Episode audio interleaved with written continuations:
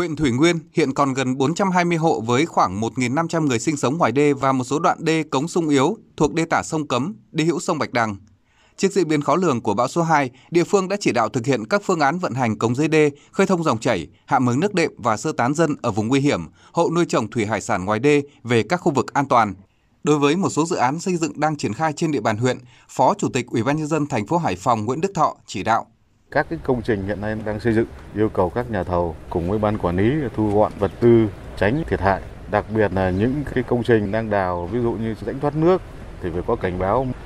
khu vực thủy nguyên, một số những cái vùng sát núi, thì cảnh báo cho bà con. Các cái tuyến đường xung quanh sẵn sàng ứng cứu, phối hợp với sở giao thông với các ngành đảm bảo an toàn giao thông. Các cái công trình hiện nay đang xây dựng thì đảm bảo cái việc an toàn theo báo cáo của Bộ Chỉ huy Bộ đội Biên phòng Hải Phòng, đến thời điểm này, đơn vị đã phối hợp kiểm đếm, thông báo cho hơn 2.400 phương tiện với gần 8.000 lao động đang hoạt động và neo đậu diễn biến của bão để chủ động phòng tránh. Riêng tại cảng cá Mắt Rồng, đến chiều nay đã có khoảng 230 tàu thuyền với hơn 1.260 lao động về tránh trú.